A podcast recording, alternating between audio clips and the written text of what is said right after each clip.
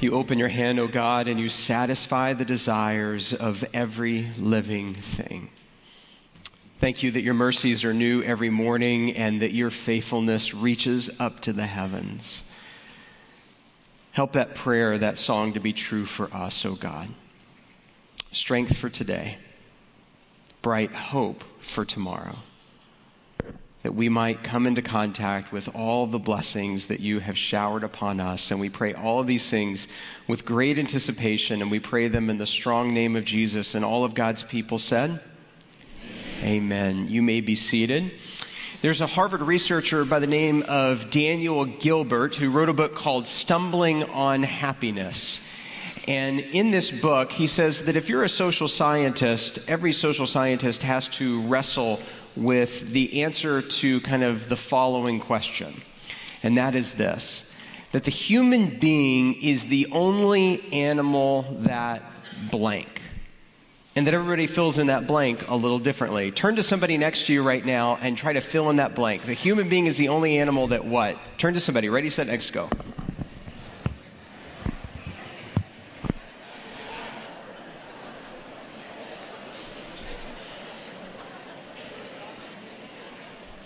Well, I don't know how you're choosing to respond to this question, but Daniel Gilbert, this Harvard trained researcher, says the human being is the only animal that thinks about the future. In other words, what he's saying is, is that most animals can only think a few moments into the future. There are only a handful of animals that can actually think a few minutes into the future. Philosophers' way of saying it is that animals don't experience any existential angst. My dog might be able to sit for a few moments and beg for a treat or a scrap from the table, but our dog Winston has never asked me why bad things happen to good puppies. it's just not on their radar anywhere because they can't think past instinct, pain, pleasure, just a few moments or minutes into the future. Several years ago, I was at the doctor's office. It was a new internist. Uh, it was a really young physician. I was in there. I was in that vulnerable place as a patient where you're wearing the hospital gown that seems to be made of crackly kind of paper that doesn't seem to cover a whole lot. And you're going over the medical history with your doctor when all of a sudden the conversation took a turn and he asked me, he said, You've been a pastor for a while. He goes, I'm discovering that as a physician, I'm spending a large portion of my time giving people bad news, that I'm telling them of cancer or of a disease. He, he's like, I gotta ask you, does it get any easier? And I said, No, it doesn't get easier. You get more practiced at it, but it doesn't necessarily get easier. And he's like, How do you do it? How do you do this kind of work day in and day out um, and, and not fall into despair. And I said, I don't know what it'll be for you, but for me, it's one word. He said, What's that? I said, It's hope. And then he leaned in and he said, as a scientist, Yeah, but which hope? And in that moment, all of a sudden, the doctor became the patient, and the patient became the doctor, even though I was wearing a very ridiculous outfit in the moment and everything turned. Andy Crouch puts it this way He says, Human beings can live for 40 days without food, they can live four days without water, and they can live for four minutes without air, but we cannot live for four seconds without hope. That doctor was right. Which hope is it? And everybody's got hope because you can't live without some sort of faith in the future. But what is that hope that you believe in? This would be a natural point at the end of my introduction to read the scripture for you, but I want to do things a little differently today. Instead of reading the scripture and kind of giving you the answer, I actually want to share with you what your options are before we get to the scriptures. I want to talk about the four modern types of hope today, and when we get towards the end, I'll share with you kind of scripture's perspective on it. The first type of hope that you might choose to place your life in is technological hope. In its broadest sense, this is the hope that, uh, that everything will be a little bit better. um, that technology will make everybody's life a little better, but it also goes one step further. I don't know if you saw a couple of years ago, Time Magazine had this cover Can Google solve death? And you might be thinking to yourself, wait, isn't Google an internet company? Aren't they an information company, a, a search engine company? Yes. But they believe that they're also so much more. And they believe that information is really the most essential thing about you. I want to introduce you to a new term today. It's the word transhumanist. Turn to the person next to you and say transhumanist. I want you to look really sophisticated the next time you go to a cocktail party, that you're able to talk about transhumanism. Transhumanism is the belief that while we cannot solve the issue of aging, we can solve the issue of non existence.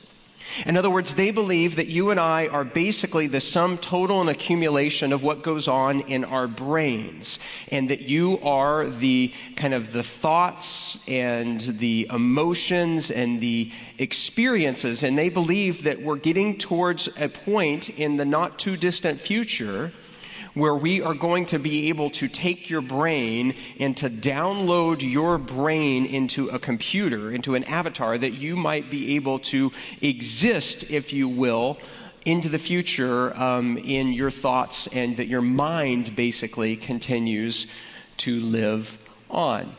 So let me give you some examples of this that they paint. So imagine it's the year 2070 and you're a high school student and you're doing research on a president from the mid 21st century who not only served our country but who has also died. But before that person died, we downloaded their brain.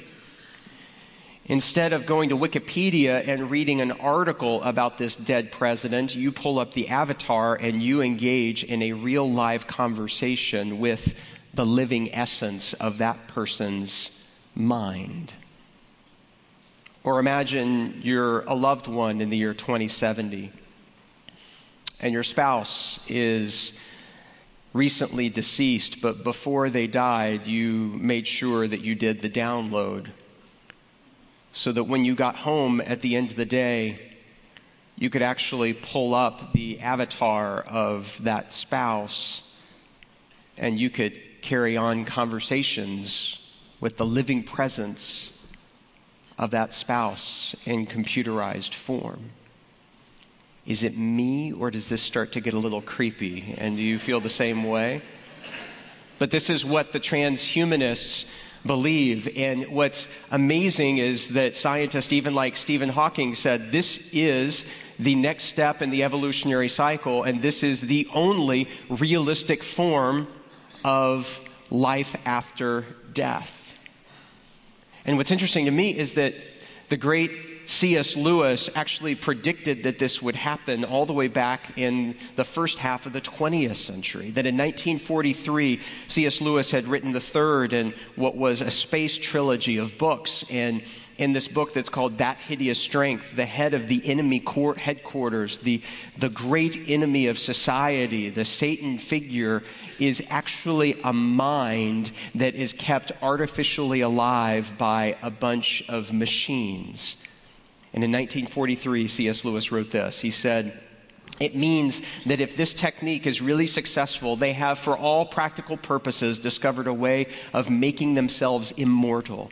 It is the beginning of what really is a new species, the chosen heads who never die. They will call it the next step in evolution, and henceforward, all the creatures that you and I call human are mere candidates for admission to the new species, or else its slaves, perhaps its food. This is the technological hope. But there are other types of hope that are out there too. Another one is the romantic hope. I'll never forget when uh, I serve on the board of a university when another guy from the board came up to me at uh, right before a dinner uh, he knows me to be a pastor because we've known each other for over a decade. I know him to be someone who doesn't believe. And he came running up to me and he says, I finally read something about the afterlife that actually clicks and makes sense for me. I'm so excited. I'd love to share it with you. And so he handed me an envelope, and inside was a New York Times uh, article. And this is the article. It's by an NYU professor, Samuel Scheffler, who's a philosophy professor who, um, who is famous for secularism and, and, and thought the importance of the afterlife seriously. And this is what this NYU professor says.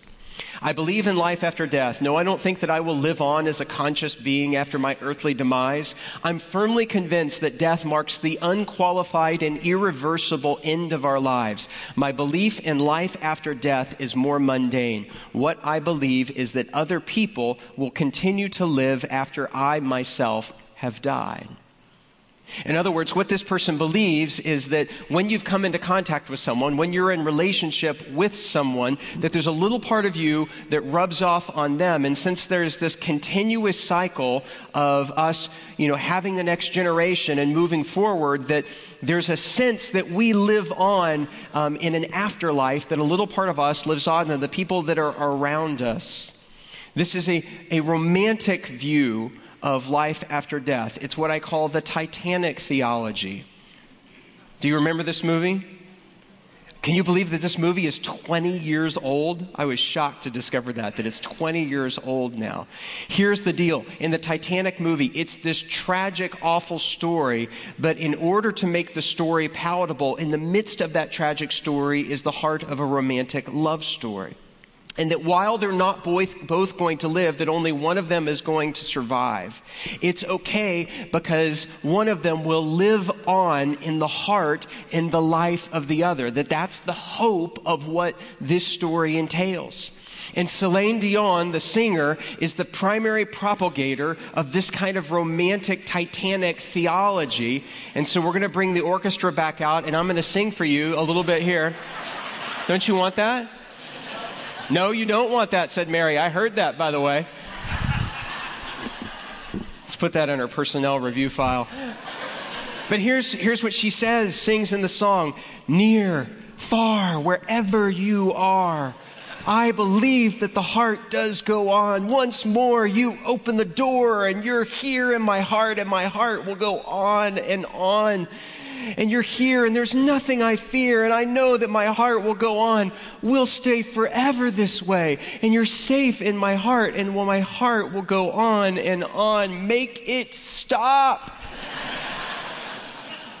but do you see the, the hope that's behind this? Do you see the philosophy that's behind this? That there's a little part in me that lives and a little part of you, and it will go on and on forever. Is that your hope?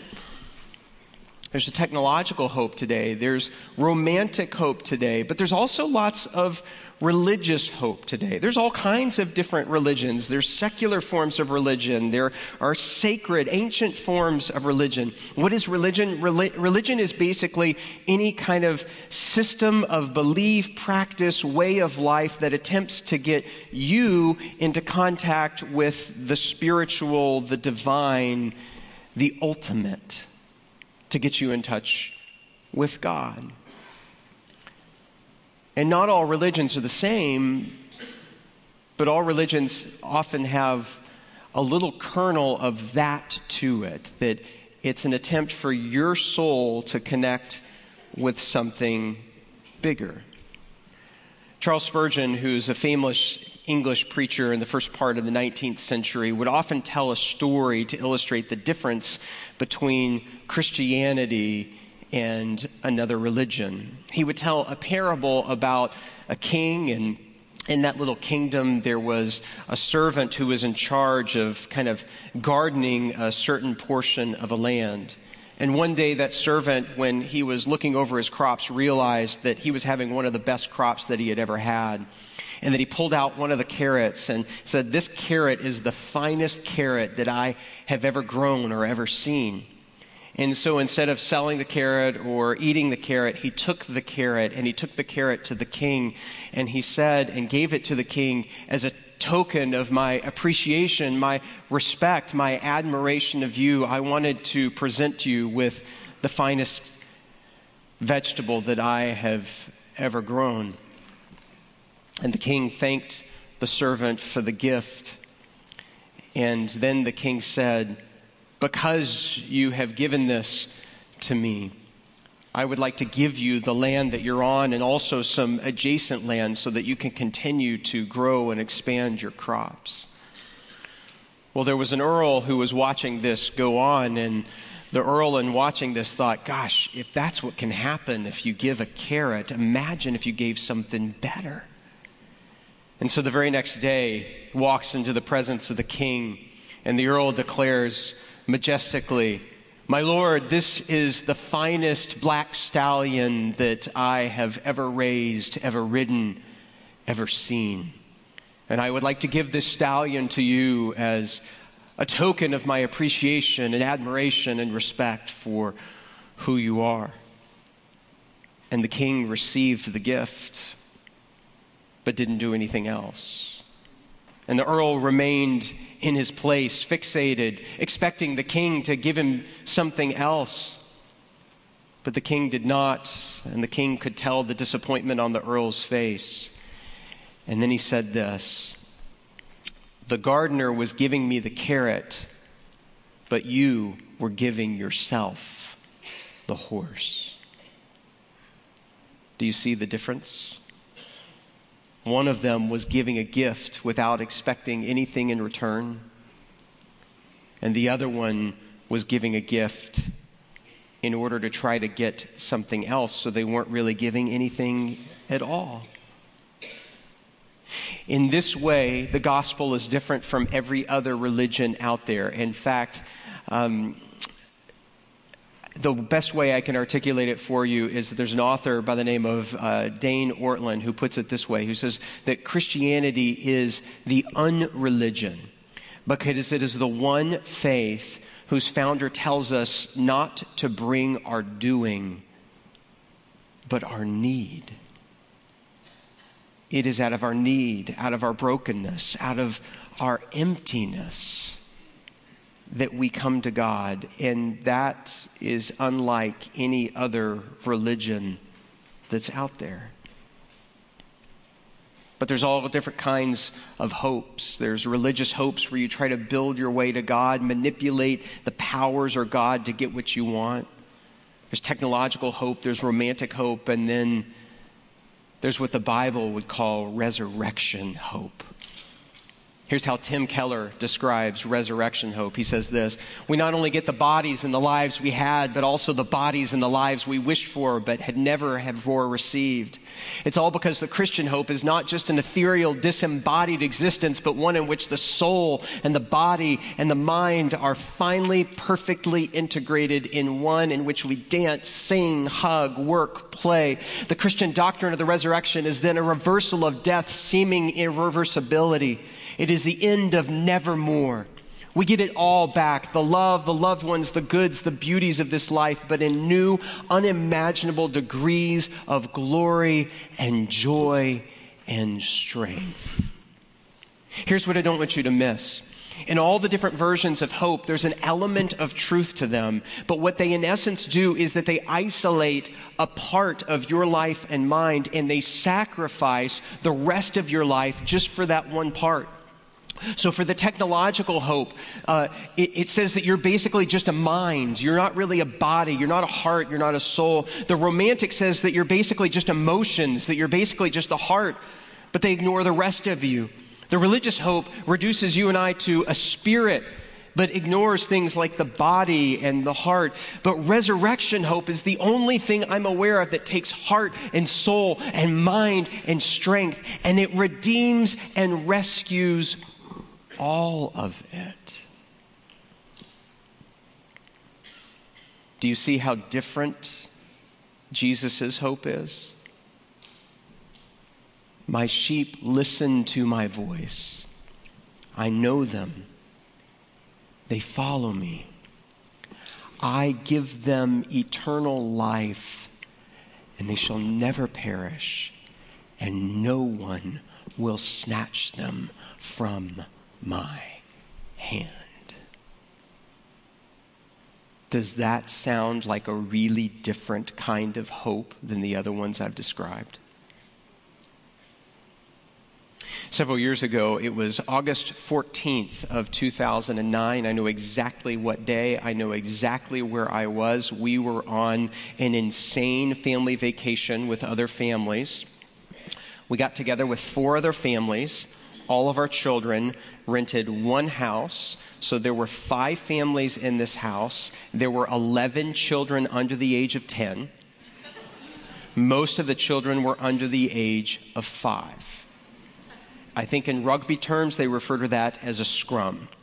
We all converged in uh, the Great Smoky Mountains near Gatlinburg, Tennessee. And, uh, and we had a great time together. We had experiences like a little bear trying to climb into one of the strollers. Uh, we, we went hiking together and discovered that strollers like these were not equipped for going off road, if you will. But the moment that I recall is that we had planned this short little hike that would go to a waterfall. It was a hike that was manageable for the kids to join us on. It was a pretty flat hike, wide trail, seemed very safe. And we got all the way to the waterfall and we're on our way back. And the, the kids, because now they're going back a way that they've already been, they, they started to feel a little more comfortable to kind of explore and run around. I was sitting there walking with Kelly and our oldest daughter, and our youngest daughter, Ashby, was hanging out with a couple of other kids, and they're playing and kind of, uh, you know, engaging in just kind of imagination talk. And I noticed that we were getting to that one part of the trail where it narrows a little bit, and it's the only part of the trail where there's one of those sheer cliffs or precipices off to the side. And I noticed that Ashby is walking right along the edge of that, totally oblivious to the danger that's there.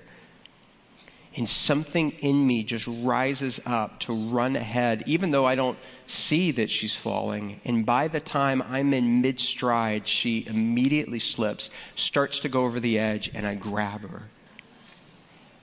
And I pulled her back. And she squeezed around my neck as I held her as tight as I could. And all she said over and over again was, Papa, you saved me. Thank you. Thank you. Thank you. That's the hope we have. That He has us. That He's got us in the grip of His grace. And that nothing, nothing can snatch us out of his hand. In this way, we don't just think about the future, we're willing to walk into the future without fear. And I'm here to declare that Harvard didn't discover it, that Google didn't invent it, that the New York Times didn't report it, that scientists can't disprove it and philosophers can't explain it. And it's called the gospel of Jesus Christ, and it is the only hope. The only hope for not just part of you, but for all of you and for all of us. It's the only thing that gives me the confidence to walk into a hospital room it's the only hope I know that promises to rescue. And it's not about you climbing your way to God, it's about heaven reaching down to claim you and me. And in this hope, we can fill in the blank by saying that the human beings are the only ones that have this hope. But it was given as a gift. And all we can say in response is, Thank you, thank you, thank you. Do you know this hope for yourself? Let's pray.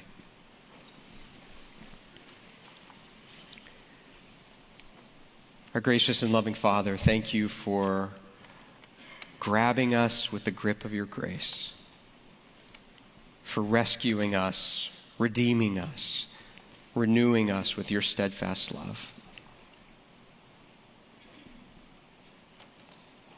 Lord, when we declare that this is what we believe, that we believe in the resurrection of the body and the life everlasting, that this is what you have in mind, that you've got us, that you're the good shepherd, that we don't walk alone, that we don't just know you, but more importantly, you know us.